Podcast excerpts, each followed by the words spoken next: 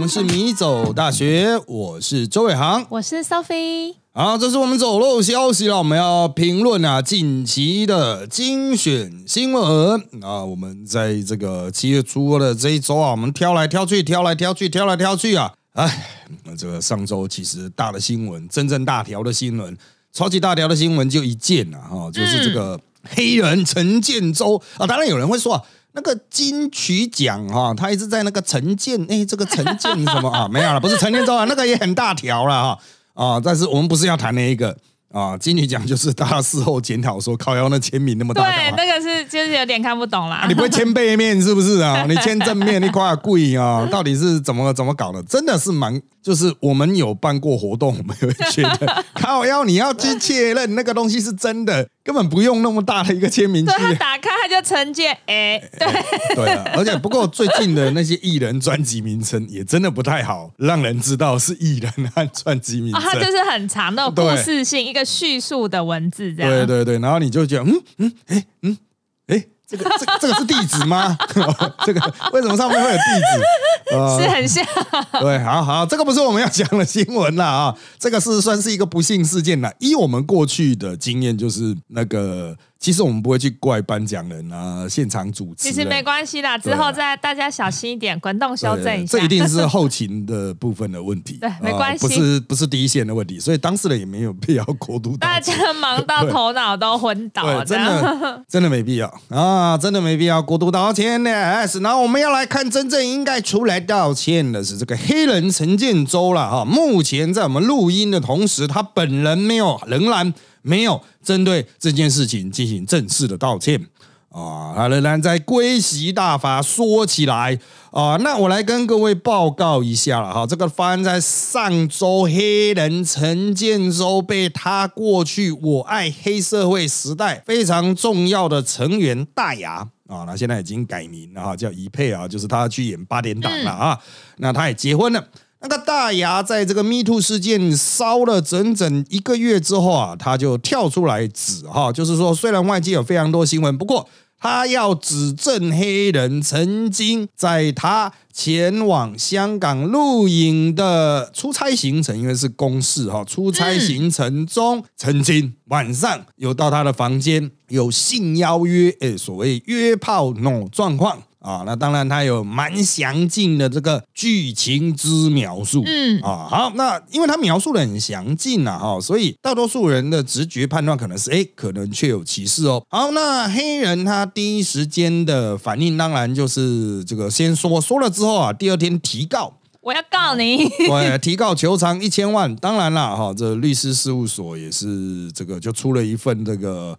啊，公函啊，就是说我要告啊，哈，怎样怎样，我当事人要告。嗯，当然这份函被人家骂爆了，包括了，就现在已经没有强制道歉啊，啊，然后说什么要求一千万啊，一千万赔偿啊，很多律师都跳出来说，那你十万要先缴吧。对啊，但他也不缴啊，他也他也说之后再缴，就怎么办？先缴嘛，至少有个诚意嘛，不然你刚才提二十亿好了，好，那这个事件呢，随着黑人号称。将提民事，他不是提提刑事哦，他号称将提民事诉讼。之后呢，另外一位女模郭媛媛也跳出来了，她也描述的非常详细。这个她不止描述的详细啊，因为我们媒体人一定会讨论到这一个吧，几乎所有的媒体人都说哇，文笔写的真好。对对，他蛮厉害的。现在的这个年轻女生的文笔，不管是哪一个行业的哈，这个写的好的人，实在是比男性要好太多了。他他写的很有起承转合，而且蛮有重点的啊。这个看起来也是他自己的手笔，不是另外再找写手了啊。代表这个所谓教育程度哈，还有所就社会精英阶级了哈。嗯，好，你惹到社会精英阶级那不得了了。所以黑人这一次就说了，说了之后呢？后来又有另外一个黑社会的成员叫妖娇的说：“哎，还真的有呢，黑人曾经就是找我去他的那个房间里面，叫我坐在床上看要不要在那边过夜。”第三个出来了，不过妖娇他现在是好像是专业的 DJ 了哈，就是性感 DJ 类型的，所以也算是有知名度。也算是还在业界里面的哈，所以就被大家列举出来。那有没有其他的女孩指证呢？虽然有人说其他的黑社会妹妹以各种隐喻的方式，似乎也在强调 Me Too，但是他们都没有一些具体的指控啊，所以我们就说这大概是三个。那黑人在出歹机以后呢？哦，这个在我们录音啊，我们录音是七月三号的早上哈，就是还是没有针对这个事情提出一个公开的说明，包括道歉、包括解释都没有，那就只有告了第一个，后面两个没有告。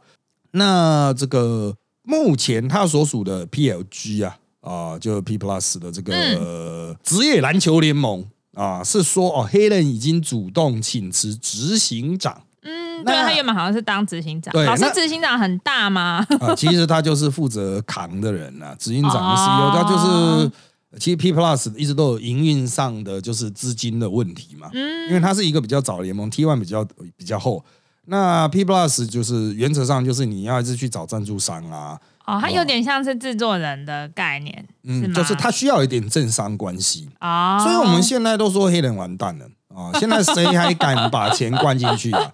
可是呢，重点是，如果黑人不在 P Plus 的这个就是 P 联盟啊，我们直接讲 P 联盟，那 P Plus 钱从哪里来？不是就是接下来他执行长要是谁，这才是对于直男联盟真正有影响的部分，就是谁去扛他这个缺，他要能够完全接手黑人的相关的人脉关系哦，然后他又能够募到钱。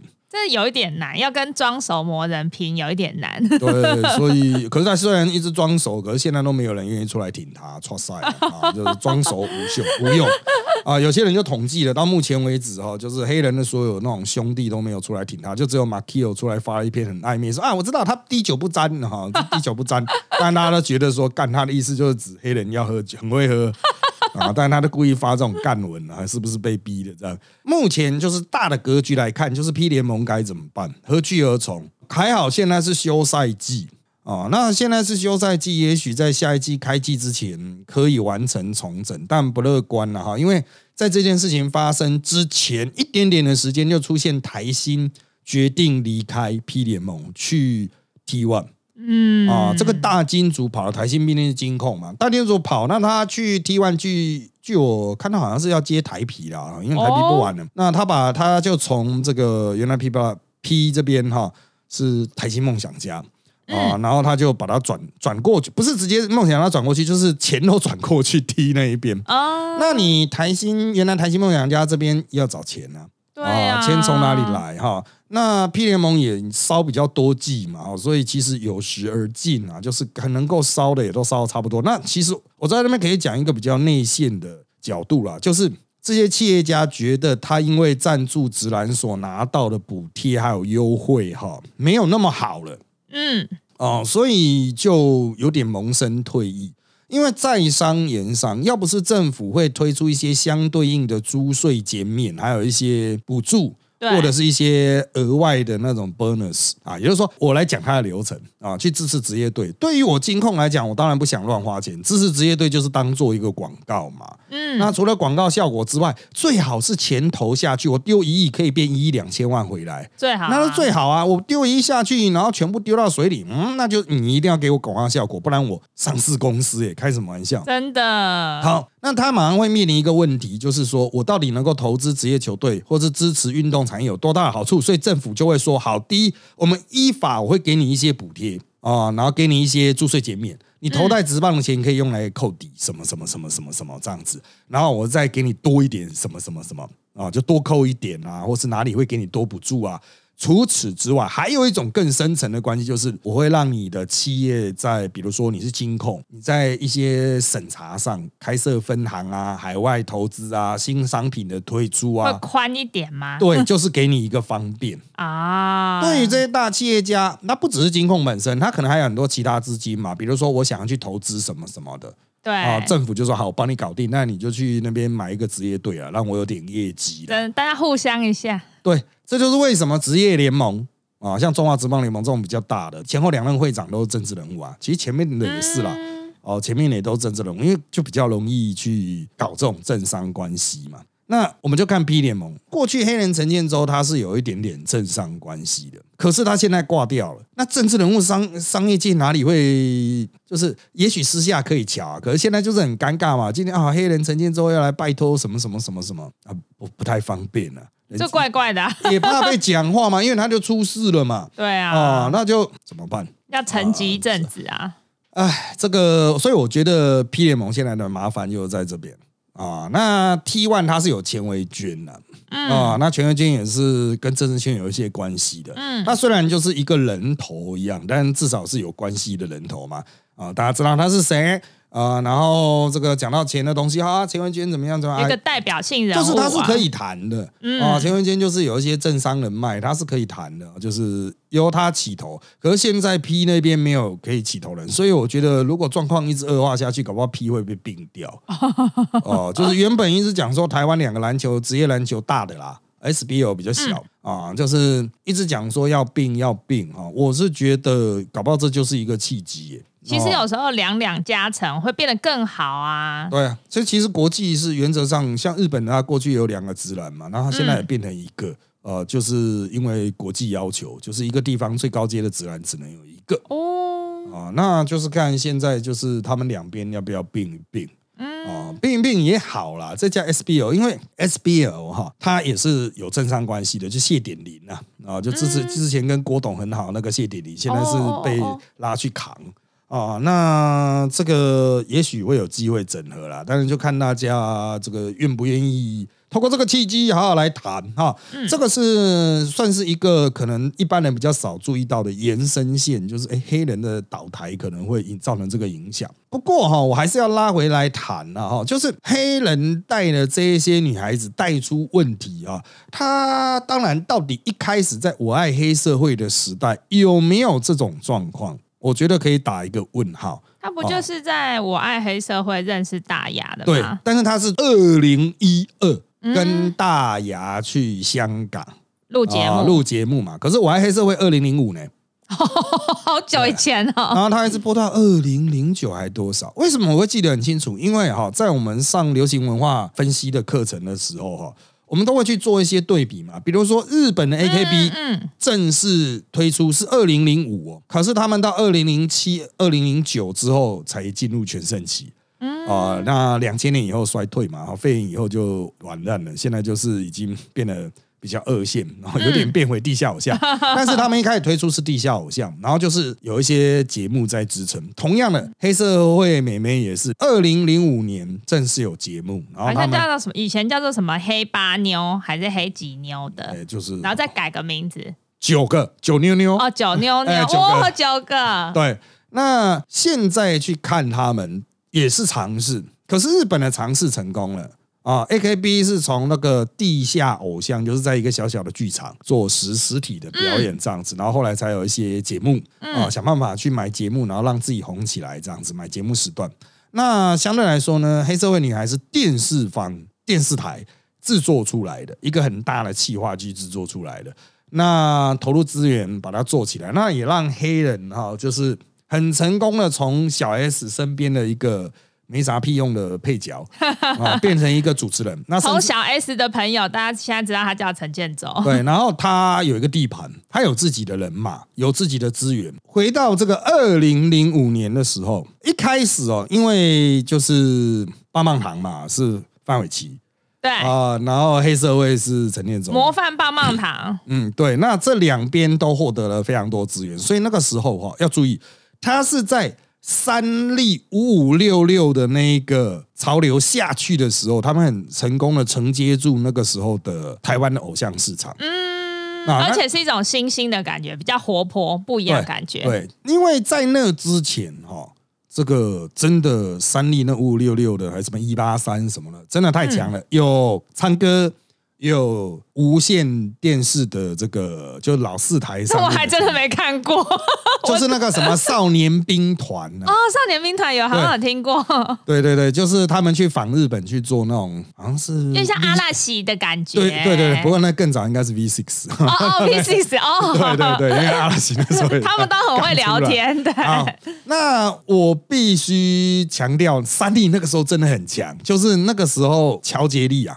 啊，调节力很强，他是亚洲华人偶像，甚至黄种偶像的 top，他一年可以有十几亿台币。哇，孙总，孙总很厉害。那他大概到二零零五掉下来，然后接下来就是我爱黑社会棒棒糖出来。嗯，可是呢，韩国那个时候也出现很强势的一个产品，嗯，就是东方神起。哦哦，东方神呃，起，东方神起出来之后，韩国偶像呢进入新的时代，因为韩国的第一代偶像大概到两千年之后就慢慢沉寂了，哦，所以就让三立帮有 一个成功卡位之空间。但是呢，随着东方神起出来之后，你就知道韩团就变得非常强势嘛，韩国都进入了新的时代。对啊，对，船坚炮利就是一直到现在，对，就是整体技术投资啊都是非常惊人，它都是世界级、现象级的。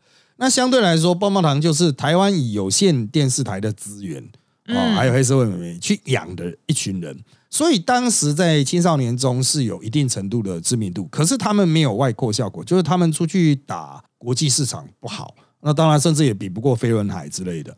哦，嗯所以就相对竞争力就比较不足，那后来就慢慢掉下去了。他们比较像综艺咖，对啊，所以我们现后来就讲说，为什么日本会起来，为什么韩国会起来，那为什么台湾不行？我们都会特别去带，就二零零五的这个关键的时间点，嗯，啊，就是韩国做出东方神起啊。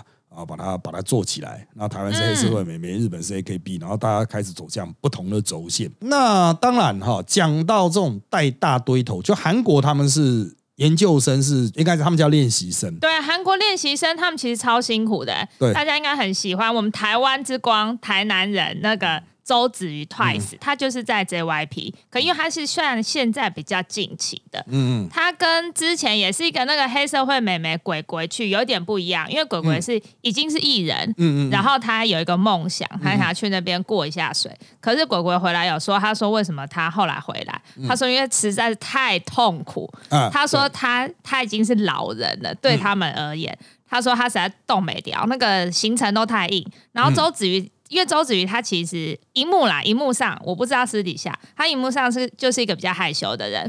然后那时候他没有访他，然后还有人家补充说，在 JYP 的练习生时期超艰辛的耶，他每天把他学习行程排满满的，除了要练语言啊，然后因为他们 Twice 都是四面八方的联合国这样子，每个对。国家都有，嗯。所以一定最基本你英文一定要好，韩文一定要好嘛，因为他们很多去都只有国中的学历而已，嗯嗯然后还要练台风啊，各式各样全部都要会，然后还有很基本就是要体重管理，说穿了就是你要运动又不能吃嘛，又要叫你睡很少，好惨哦。他们说好像有时候是每天早上六点要起床。而且不能迟到一分钟，你不能赖床哦，就是一铃一响你就要马上跳起来，只要没有跳起来的人就删掉，嗯就淘汰。所以就是这也是一个这么严格的淘汰机制，所以韩国能打趴我们，我们好像没什么话好说。啊，它就是我们讲的这种抛选机制哦。其实这也是我们过去在上这个流行文化的时候，我们会比较韩韩日的挑选机制。它其实都是大型金字塔啊，它要去垫出最顶端的那五到十个人。啊，对当然有的 team 会比较，有的团体会比较多，稍微多到十一、十二个啊，但是一般是五到十个人之间。他要去垫出这样子的人数，底下是五百到一千人。可是那些整个被垫出来，例如说像东方神起，他们后来就拆团，或者是像 Super Junior 是现在还没拆团，但是说他们。虽然被选出来出道当艺人，可是他们有长达三五年甚至十年都是没有薪水，会领非常非常很微薄，就是仅能吃饱这一种，然后很惨。然后为了他们经纪公司就算说，假设说这一千人或五百个人练习生，总共花了我们多少钱？之后要由你们这五个人来偿还呢、嗯，他们都这样算的，明讲。哦，这个就是一样。我们以前过去，为什么很多人会问我说：“哎，为什么老师不专门开一个课来讲这种流行文化？”哈，因为用他们的影片是要钱的啊哦你在大学可以上，但是如果我要去做一个影片，然后去放到他们的东西，因为你要讲解他们的这些文化机制嘛，你一定要播他影片。在大学可以这样子直接播，因为你是教育体系。可是我们在商业课程没办法上啊，不然我们可以真的可以花三到五个小时去好好讲，就是为什么韩国的模式。它有它的战斗力哦、就是应该这样讲了哈。东方神起对于 S M 公司啊，就是包括少女时代啦，对他们的母公司来说，是一个全新的尝试。在过去的韩团，他们没有养那么多的练习生，他们有时候也是在街上拉人，就说：“哎，帅哥啊，要不要唱歌啊？”这样子。哦，啊，那最后一个这样子大红的团体啊，就是路上拉人型的，是 Double S 五零一啊、那现在已经没什么人知道他们。没有听过，他是男的女的我都不知道。对对对，他是男团，那他们也有一些演偶像剧演的非常红，但他们是最后的余晖，就是路上拉人行。之后他们就是采取这种金字塔筛选，有点像美国职棒大联盟这种体系。嗯。啊，我会选非常多人，然后一直筛，一直筛，养所以，他不是说我签进来我就要把你训练好，我就是一个淘汰的过程，所以用任何方式去淘汰都是很可能的啊，包括体重控制什么。像我在教辅大的过程中，也教过好几个在被韩国淘汰回来的练习生。那他们有的是单纯就是受伤，然后就是这个经纪公司不想出他的医药费，好烂哦。没有啊，他合约就是这样写啊，你受伤你就回家。呃呃啊，我们不会养你，就是这样子。你有出任何状况，出什么事情，我们都不会养你。这是我给你的机会，我不保证你的就业。啊，哦你我就像一所学校一样，你生存不到最后面，你不会有任何也是，大家要想办法自我管理。好，所以到推出东方神起的时候，一推出来，大家都觉得就是哇，糟糕！S M 集团在技术上已经演进到我们无法追上的程度了。为什么？五个男生推出来的时候，包括身材的比例，包括跳舞的技巧，都很强，的歌唱的技巧，因为东方神起一一开始是阿卡贝拉。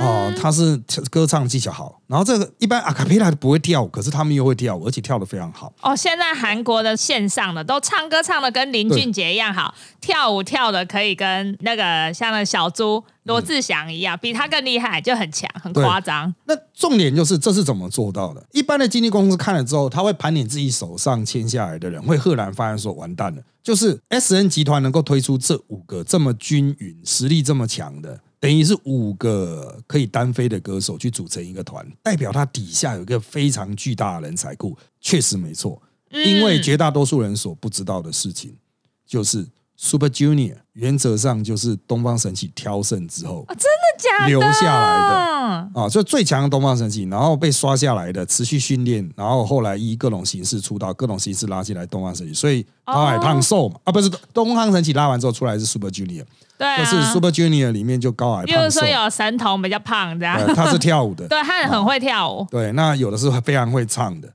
就是你就会发现说，最强的一批精锐出去之后，就是其他这一些也可以用，也会很红，但是就是要善加组合的。那后来 S M 集团这套模式就被扩到其他基金公司，所以就形成了非常非常多，包括台湾人啊，亚洲区非常多的小孩都跑去考 S N 集团，男女。或是 YG 啊，现在就是三大 YG、SM 跟 JYP，呃，当然现在还有其他新的了，对，还有啊，新的，就是那像那个防弹啊，防弹他们的哦，对他们很强，啊、也非常强。其实现在他们是最强，因为对防弹真的捞进来蛮多钱的，使得他们 呃资金是已经超越传统三大，是啊远远超越传统三大，所以对它可以养出很大的人才库，再去支撑他们极少数的金字塔尖。嗯啊，那可是日系比较不一样。日系它是连养成过程都卖，有点像石敬秀一样。你会看到一个刚选进来不久的女孩子，只会基本的唱歌跳舞，就他就把她推到台前。只是他推到台前去做现场表演的时候，现场观众就两三百，所以他的压力不会那么大。啊，他就会在那个现场表演中不断的磨练自己。那他们怎么淘汰呢？就是你必须拿到最多歌迷的支持啊，你的人气最高，你卖的商品卖最多，就可以往上爬。那上面就会给你机会，让你进选拔。这就是一个标准的这种日系的模式。那我们呃米走大学的十一的妹妹，她就是 AKB 体系的啊，他也是磨了四年吧。也是蛮辛苦的。四年才从研究生转成正式生，应该是有到四年，三年多哦，应该有到三年多，然后才从研究生转成正式生，因为他年纪比较小，进去的时候年纪比较小。老师，那这样子不不管是台湾、韩国还是日本，这样打团体战，嗯不管是男生、男生男团、女团，好像都会有类似这样子性骚扰、性侵，甚至性侵。像连之前，也是最近喜多川那个老老头子死掉之后、b b c 才人家才把他整个把他踢爆。就今年的四月，英国的 BBC 说，日本杰尼斯，嗯不知道有没有男生听众不晓得杰尼斯，他就是那个大红人木村拓哉，他以前养成他的那个经纪公司。当然后来他那个团体 SMAP 也离开了，就整个都脱离了，嗯然后解散这样。他们也是说喜多川会强暴那些小男生，其实很夸张哎。老师，那如果这样子，是不是像是像目前呐、感觉目前起码韩国的三大韩团跟防弹他们没有说有这样子的丑闻，是不是一旦有丑闻就会形成一个裂缝呢？呃、应该说是日本它的这个环节，大家会比较注意到就性侵的部分啊，因为日本对于性的态度跟其他国家是比较不一样的。嗯啊、他们对于性的开放程度是相对比较高。啊，他们以前哦在最近修法之前，他们合意性交是十三岁，哎哈，对，在最近修法之前，就是在最近修法之前几百年都是十三岁啊，没有几百年。那如果说一个五十岁跟一个十三岁这样算哦，这个就我的印象是可啊，啊，对，所以他们现在呢把它修到十六吧，还是多少？哦这个要请专家法律日本法律来帮我们专家。补充。对，那这已经算是他们的一个跟国际化同轨的。韩国是霸凌。嗯，韩国的霸凌问题相当的严重，而且是暴力霸凌，所以他们这些韩团，不管男团女团，他们出事下去，最大最常见的状况就是传出哦，原来这个家伙在加入前或加入后在学校霸凌别人，对，那就是拜拜这样子啊。所以韩国主要是霸凌的问题，那就是团队团体就是有长幼、有前后、有权力关系，就可能发生霸凌。为什么那么容易发生霸凌？就跟为什么日本那么容易发生？其实日本的女团也有霸凌，就是你可以看他们内部的一些影片，就可以发出那种长幼，哇，真的是步步惊心。就是学学长学弟制或学姐啊学妹，姐学妹制、哦，对啊哇那个就是很小的小女孩就要赶快学会这种人情世故，那一种人情世故是连三四十岁的肥宅可能都还没有体会，因为肥宅没有朋友，就是在 日文那个叫做读空气，哎就是你要很能够读空气，叫察言观色。哦，那个读空气是基本款。哦，好辛苦对哦。啊！我先讲韩国这一边，然后再跳去日本那边。韩国这一边最大的特色就是，因为你说它规则这么严苛，谁来管？哪来那么多经纪人啊？请不起那么多经纪人，怎么可能一个经纪人搭一个练习生？所以一定是老的管小的，对，这就会有霸凌的状况。同样的，日本那边也是同样的状况，哪有办法？AKB 有两三百人呢、哪有办法一个人配一个经纪人啊？不可能啊！你这个人赚到的钱根本就养不起一个经纪人，所以实际上有很多是学姐管学妹没错，就还会选小组长，然后队长这样。啊，就是他们就是会有借期嘛，你是第几期对进来的对，借期会管，就是即使你年纪比较大啊，但是日本跟韩国不一样，韩国是拼年纪的，但日本是拼借期的。嗯那如果是拼借期的话，就是借期比较早的，就对晚辈是有权威。他那个、哦、哇，真的是每一个画面都是精彩。那个借期比较前面的站在那边的时候，旁边都是一排头都低低的，就借期比较低，轮不到你讲话。然后那个长辈真的会有长辈风范，即使他年纪比较小，他会转头跟那些借期比较加油哦，啊，大家一起努其力。其实这也不是一种坏事，要好好的去操作这样的手法。那实物上就是一定会出事情的、对啦，实物上就是因为就是老真正有权利的那些经纪公司的人，他没办法管的那么细，所以就一定会发生很多矛盾啊。那怎么去化解哈？真的，我个人认为啊，这个很看经纪公司最高领袖的 sense。那像杰尼斯就是他是领袖本人就是个问题，那就整个体系都有问题。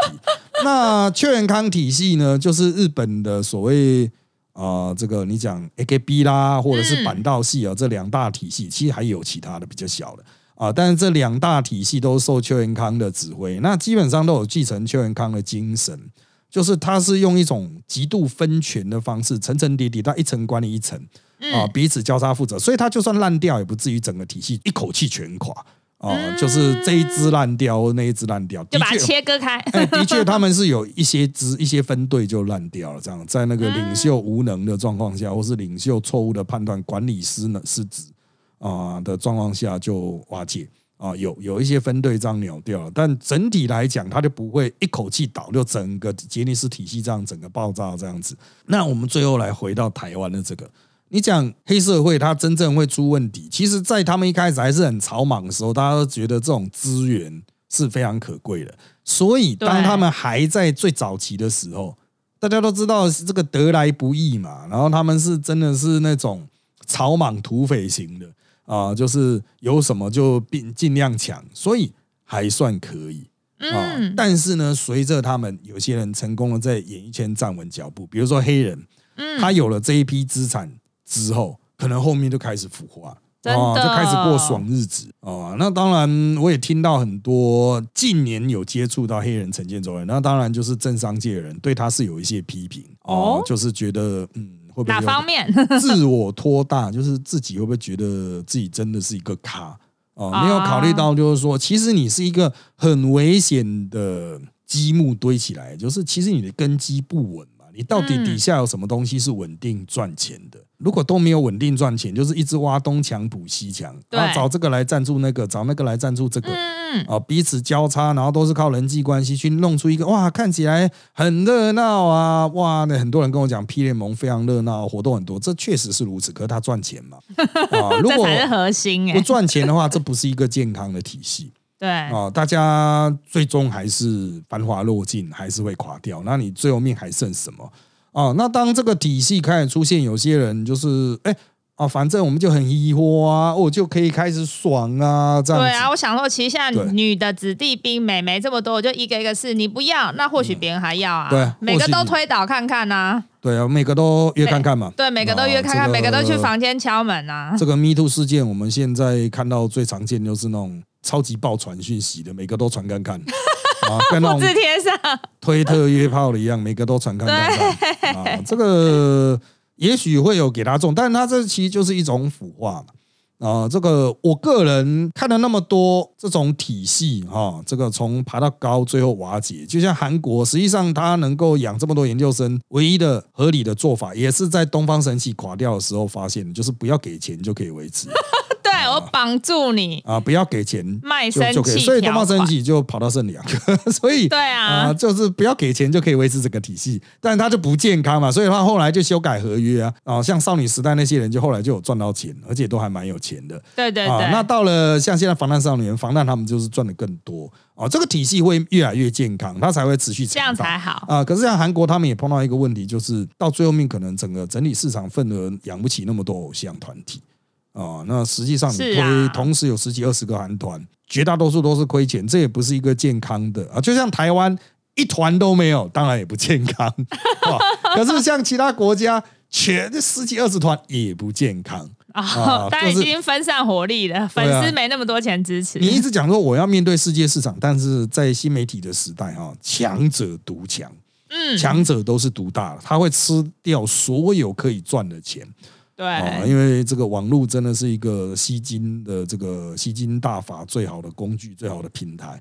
嗯，所以当然了，它也是让事情爆发一个很好的平台。在过去像大牙这种举报是爆不开，可是在网络时代啊，保证把你炸到飞起来。而且我觉得他现在他们那个声明稿，后来他们是范范讲的声明稿，可是他们后来当然有人说是黑人嗯写的，叫他念是嗯黑人。我是想说，那个记者是不是少了一个括号？黑人请别人代写，然后哦请范范念，是他们连 re 稿连最后 check 都没有，怎么会那么大一个豪宅？范范说：“我们家只有一张床，认识我们都知道，我们知道一只有一张床、一个房间，听起来就是放屁。我们平常家里人住两房两厅，那种小小超小十几平，嗯。也不会只有一张床啊。沙发打开，沙发也是沙发床，嗯。怎么会豪宅？好几十平、上千万、上亿的豪宅，只有一张床一个房间？他就是在打脸郭圆圆，意思就是说他乱讲，我老公才没有，很烂呢、嗯。就结果后来被挖出来，郭圆圆讲的那个细节啊，嗯记者之前之前黑人会带节目去拍他的办公室，就是炫耀嘛。哦，办公室你看我有办法在这么好的地段买这么好的办公室，而且这房是我买的哦，不是租的哦。里面就有郭圆圆说的那个把表框裱起来的球衣，点点点的那些细节都一模一样。嗯，所以就是我觉得他们这个处理上面怎么写这么有瑕疵？好歹范范不是也说是哈佛的。呃哦没有没有他不是真的进修部进修部，他没讲完，哈佛的什么进修部之类的毕业吗？嗯，这个一定不是写手写的，一定不是。写手，绝对或经纪人，任何有 sense 的公司绝对不会写出这种东西。啊，绝对不会。连那个律师稿，我看大概都只是律师被凹去写成这样，就是他们真的太自以为是啊，特别是黑人，就是你曾经场子做那么大，我是执行长哎，你看我多光鲜亮丽啊，嗯，我的球场那三四千人看我办的直男比赛这样子，我什么看，他会有点拖大，所以那一定都自己写。以我们做危机处理的经验，他已经腐化到他的帝国已经腐化到他听不进去其他人的意见。他而且他没有 sense，欸他不仅腐化，他还没有 sense，啊那就 就没有 sense 就是腐化、欸。哦，真的啊、对啊，你有 sense 的人就不会腐化。比如说，我现在帝国哪边稍微倾斜了，我要赶快去把它补足啊。所以像黑人就是一个标准的，就是真的你的体系已经不行啊，那你还是没有意识到问题，那最后面就是等着。警钟敲响的那一天，你的整个等着被取代垮掉哦。那啊，我们看的太多了，我们在这个现实的这个政治圈啊、商业圈啊，我们帮忙不少朋友处理过各式各样花式的危机处理。嗯，啊，像黑人这一看就是当事人自己弄的，啊 这个绝对没有任何人帮他弄啊，也只要有任何一个专业者帮他弄，绝对不会这样。看起来我们太蠢，我们当然可以漏洞百出我们当然可以去思考，为什么他不找专业者？可能已经没有人愿意帮他了。哦。就是他已经烂到，就是整个体系，就是他一出事，大家可能拒接电话，或者顶多安慰他说啊，你最好好好面对啊。那他觉得说这个人干你他妈的不愿意听我这样子真的，啊，那他就不愿意听。所以讲白了就是，其实从这些女方所描述出来的她的这个私下人格，可以看出来，就是她没有就是前面讲到察言观色的能力。他没有反省的心哎，我觉得他完全没有与。其说没有反省，他连一般的 sense 都没有啊。比如说跟女孩子在沟通的时候的态度，他是用主持节目的态度，跟就是他是用摄影机开机的态度。可是老师有时候我们会觉得这样子的人还蛮有趣。其实我本人就还蛮喜欢男生很会开玩笑，嗯 就是你就像你说综艺节目，你这样一讲，我突然头上有很多惊叹号，嗯所以我很容易被骗哦。就是只有男生用那种主持节目的方式跟我聊天，我就很开心哎。哦、那个是你愿意去接这个球啊。可是你可以发现，在两个女方甚至三个女方的描述里面，都是当事人觉得我现在是关机的状态。哦，你还在用开机的状态，那不对劲啊！啊，对就是说，偶尔已经在休息了啊，那就是理论上就是我们会去啊，就是一个真正厉害的表演者，一定会很重视观众的反应。哦，对对对，他看着观众没有反应，他要知道要调整一下，嗯那个要转台频，那个频率要转一下，是是这个就是转成休息模式。我们其实你会说，那我们录电视会很注注重这种反应吗？会哦。我们录电视的时候，我们看不到观众嘛，可是我们看得到摄影师。嗯，我们讲到那种讲笑话的最高境界，都是摄影师笑到不行。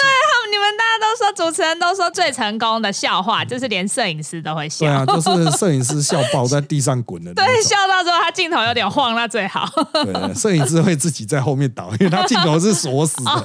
对，那那摄影师你就可以看到他摄影师在那边笑到不能自己啊，或者摄影师在后面让一直比赞的，就是所以你的意思是黑人他没有感受到说他在跟大牙讲这样子拉低赛的时候，人家大牙他其实不想听。对，就是很直觉的啦，就是对啊我站在一个男生的角度，我们一定会想说，干人家就已经要休息了，你他妈不会说，他还在持续进攻，就表示目中无人。他就想要霸王硬上弓的感觉，就是目中无人，就是在他的眼中没有对方反应的存在。可是这是一个一作为一个艺人最基本的直觉。你今天讲一个笑话没中的时候，该怎么办？转啊！对，我们会立刻盖呢。我们都是现场能力不错的啊，就是要立刻盖。强嗯、就是我我实在不太能理解。当然，听 podcast 的人比较多，会去听其他的声音表演者，或是像百灵果相关的，或者是喜剧演员。对对对对对台湾称为喜剧人，但他们都会很重视观众弹回来的反应，可能是零点几秒弹回来，或一秒弹回来，他们还会很在意啊。像伯恩就有一集啊、呃大家可以去听伯恩，他有讲一个什么搞笑鼓嘛，搞就是他从那种恐怖鼓的概念去转来，就是嗯声音弹回来的笑声弹回来的速度，什么样的程度叫做尴尬？啊所以我们真正在做表演的人，我们都很重视这一种零点一秒、零点二秒、零点三秒的秒差。我相信各位观众也会有这种感觉。我们就收在这里哦，就是之前有一些观众可能会抱怨，呃，听众，因为你们用听的，听众可能会抱怨 Josefina 她的一些反应的差的很奇怪。实际上，Josefina 的反应是没有问题的，重点是她跟我远隔半个地球，所以嗯他的我们讯号传过去给他，他在弹声音回来，就是他回讯号就有点像远距嘛，哈，呃，就是远距教学的，就会慢零点零，会慢零点几秒，使得他的反应变得很奇怪哦，就是好像就是出现了一个我们讲的那种，就是太久才有笑声的那种回应。啊，所以会造成你的不快。但实际上他的反应是没有问题的，他在他那一端听到我的声音，他立刻就做反应了。嗯啊，所以有很多东西是专业表演者就是立刻可以看出问题的。嗯像我们看黑人，就是嗯，他作为一个不要讲说专业表演者啊，很多人认为他 作为人都不太适合，但是唉。说穿了哈，我个人认为啦，我要强调回归啊，这是我个人认为他的整个表演 sense 早就坏掉，而且可能早在十几年前就已经烂的差不多了。他 还是以为他真的是荧幕上大家电视塑造的黑人老大，就是他还是他真的以为他自己老大哦。对啊，可是就那 funny 啊，就就挂了。好了，那我们这集时间也够了，就差不多到这边了。请追踪我们米走大学的脸书粉丝团与 YouTube 频道，以掌握我们的最新状况。也请在各大 Pocket 平台给我们五星好评。有意见也请在 YouTube 米走大学留言，让我们知道。谢谢大家的收听，那就在这边跟大家说拜拜，拜拜。